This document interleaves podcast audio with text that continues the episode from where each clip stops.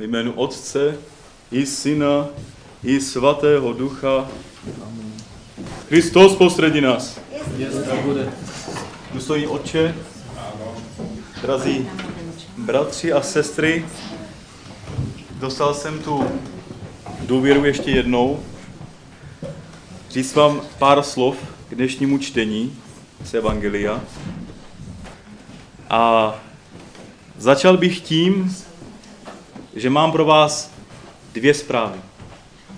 Jednu dobrou a jednu špatnou. A kterou chcete slyšet první. Většinou se začíná tou špatnou, abychom potom měli lepší náladu, že? Ta špatná je, že všichni jednou odsud odejdeme. Z tohoto světa. Umřeme, naše tělo je Bože položí do hrobu, vykonají nad námi modlitby a tím naše tělo prozatím na této zemi končí. Rozpadne se v prach. A ta dobrá zpráva je, že budeme žít věčně. Naše duše bude žít ve věčnosti. Bude žít věčně. Tohle je jedna z těch věcí, kterou ten bohatý hospodář vůbec nepochopil. Jak jsem četl, on sám sobě řekl, a dím duši své, duše máš mnoho statků složeného na mnohá léta, odpočívej, jes, pij a hoduj. Kdyby si člověk uvědomoval, že jeho duši bude žít věčně, kdyby tam bylo, kdyby v něm byla aspoň malá myšlenka, aspoň v jeho srdci malá myšlenka, malá vzpomínka na Boha, tak by si tohle to neřekl. Začal by přemýšlet nad tím, co udělat s tím přebytkem, tak, abych nebyl odsouzen. A vidíme, že jeho stav naprosté bezbožnosti, naprostého materialismu, který dneska ve světě vládne, ostatně tohleto myšlení má dnes spoustu lidí, tak jak v době Pána Ježíše Krista toto podobenství mohlo mnoho lidí v podstatě i urazit, nebo možná pomalu ani nerozuměli, jak ten člověk může takhle smýšlet. Tak dnes tyto myšlenky máme v sobě skoro všichni. V době, kdy máme přebytek, máme mír, máme střechu nad hlavou, máme teplo, máme všechno, co potřebujeme, tak tento stav pomaličku, když si člověk nedává pozor, vytlačuje myšlenku na Boha. To, že má duše, je věčná a to, že má duše tím, že mé tělo tady zůstane, má duše jde dál. A v tom stavu, ve kterém tady opustí tělo, tak v tom stavu přechází do věčnosti. A víme z mnoha míst v Evangeliu, že ve chvíli, kdy člověk odejde ve špatném stavu z tohoto světa, tak ho nečeká vůbec nic pěkného. Takový stav, který si sobě vytvořil, stav zloby, chamtivosti, nenávisti a závisti, v tomto případě veliké hrabivosti, tak ten stav v něm zůstane. Pokud člověk v sobě nerozmnožoval tu myšlenku na, na věčnost a na to, že jeho stav duše se propíše, je v tom prostě veliký problém pro toho člověka. A kdyby alespoň na chviličku myslel na Boha, přemýšlel by například, co udělám s tím statkem. Můžu ho dát chudým, Můžu ho v té době třeba obětovat Bohu. Mohl ty statky vzít, mohl je donést do chrámu a mohl říct, na kněži tady máte, toto je z mého přebytku. Bůh mi dal obrovskou úrodu, dal mi obrovské dary a sám nevím, co bych s nimi dělal. Vy budete vědět lépe. Neudělal to, myslel jenom sám na sebe. A opět se dostáváme k tomu, že to, co dostal, nebylo jeho zásluha. To, co dostal, tomu dal Bůh. Bez Boha, bez jeho požehnání, by nikdy neměl tak přeplněné sípky. My jsme povinni, jak řekl Pán Ježíš Kristus v poslední části tohoto evangelia a ve své poslední části svého podobenství, my jsme povinni zhromažďovat poklady v Bohu. My jsme povinni být bohatí v Bohu. A ve chvíli, kdy myslíme jenom na sebe a vidíme jenom svůj vlastní zisk a svůj vlastní výhody, nemůžeme myslet na Boha. Není to slučitelné myslet na Boha. Myslet na sebe a zároveň myslet na Boha. Kdo myslí jenom na sebe, nemyslí ani na druhého člověka. Ani případně ani na blízkého člověka. Jak potom může myslet na Boha, kterého nevidí? Když nemyslí ani na člověka, kterého vidí. V té době bylo normální, že bylo spoustu chudých lidí, kteří chodili, žebrali. Ten člověk určitě měl kontakt s chudými lidmi, tak nuznými, které my si dneska třeba ani nedovedeme představit. Ale i takový byl jeho stav, že nedokázal na ně ani na chvíličku pomyslet. A řekl sobě, že se bude mít teďka dobře. A jak dlouho mu to mohlo vydržet? Správně označil Pán Ježíš Kristus takového člověka za blázna.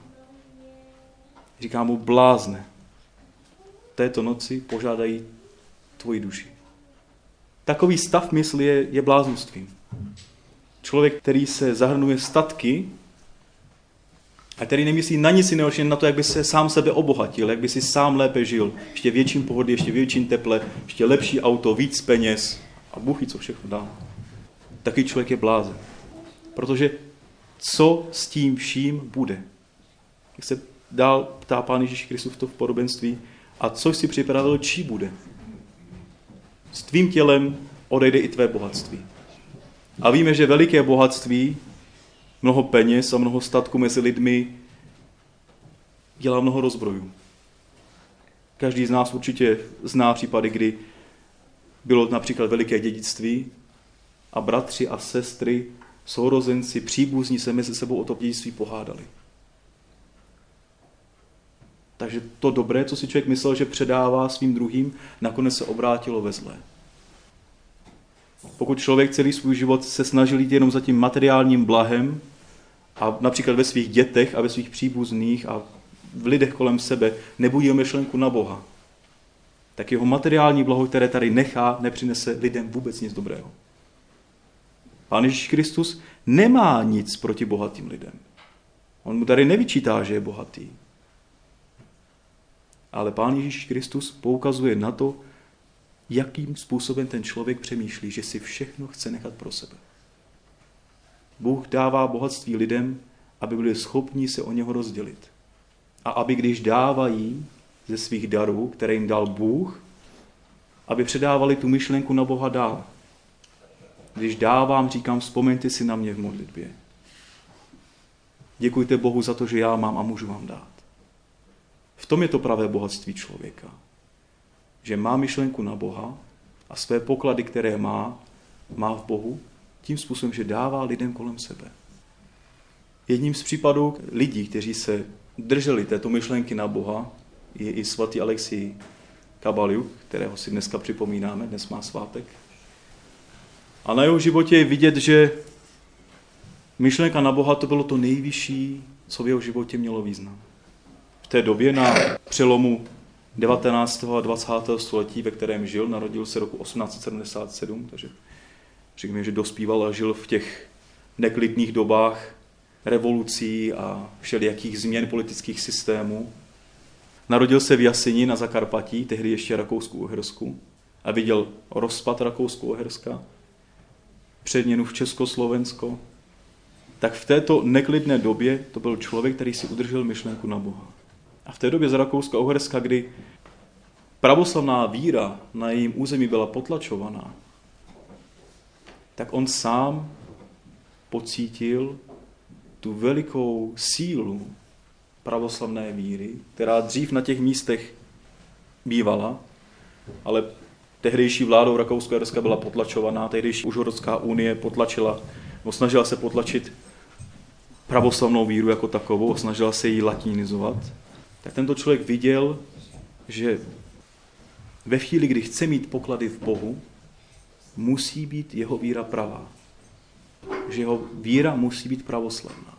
Je to veliký dar, protože jeho rodina sama, například Alexie, nepustila na studia, právě protože se bála, že by ztratil takový ten, ten, toho rusínského ducha, toho ducha slovanství, toho, toho ducha, který držel v sobě pravoslaví. Se snažila ty myšlenky a ty vzpomínky na pravoslavnou víru se snažila jeho rodina udržovat a lidé kolem něho. A proto ho neposlali na studia. A místo toho byl doma, pomáhal rodičům na statku, ale stále ho to táhlo. Stále věděl, že pokud chce žít v Bohu a mít ty veliké poklady, musí žít správnou vírou. A není se čemu divit potom, když se dostal do Kijeva a viděl matku všech ruských měst, a viděl tam ty krásné svatyně, viděl krásné chrámy, viděl to obrovské bohatství pravoslaví, ty obrovské poklady k Bohu, které pravoslaví má. Když se vrátil zpátky domů na podkarpatskou Rus, když se vrátil zpátky na Zakarpatí, už nedokázal ve své duši potlačit tu touhu po pravoslaví jako takovém. Po čisté křesťanské pravoslavné víře. Bez jakýchkoliv kompromisů. A vidíme, že snaha člověka mít poklady v Bohu, ta snaha člověka dochází až k samotnému sebeobětování se. Protože víme, že Alexi, když se snažil podporovat své bratry v návratu v pravoslaví, kdy potom v monastíru v dnešním Polsku, městě, městě Jablečné, byl, byl vysycen na kněze, byl postřižen na mnicha, vysycen na kněze, na jeromonacha, vrátil se zpátky na Zakarpatí a šířil pravoslavnou víru. A samozřejmě v té době Zakarpatí byla velice chudá země, odjel do Spojených států amerických získávat finanční prostředky na podporu pravoslaví doma. A v té době se započal třetí marmarošsko-síhoďský proces v roce 1914. A svatý Alexi v té době mohl klidně zůstat ve Spojených státech. Mohl dále sbírat peníze na podporu svých bratří na Zakarpatí. Ale nezůstal.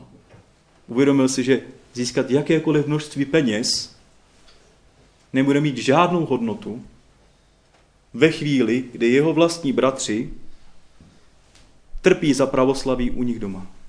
A to je to bohatství Bohu. Nepřemýšlel nad ničím. Nebudu získávat žádné další peníze, sednu na loď, doplu do Evropy, dostanu se domů.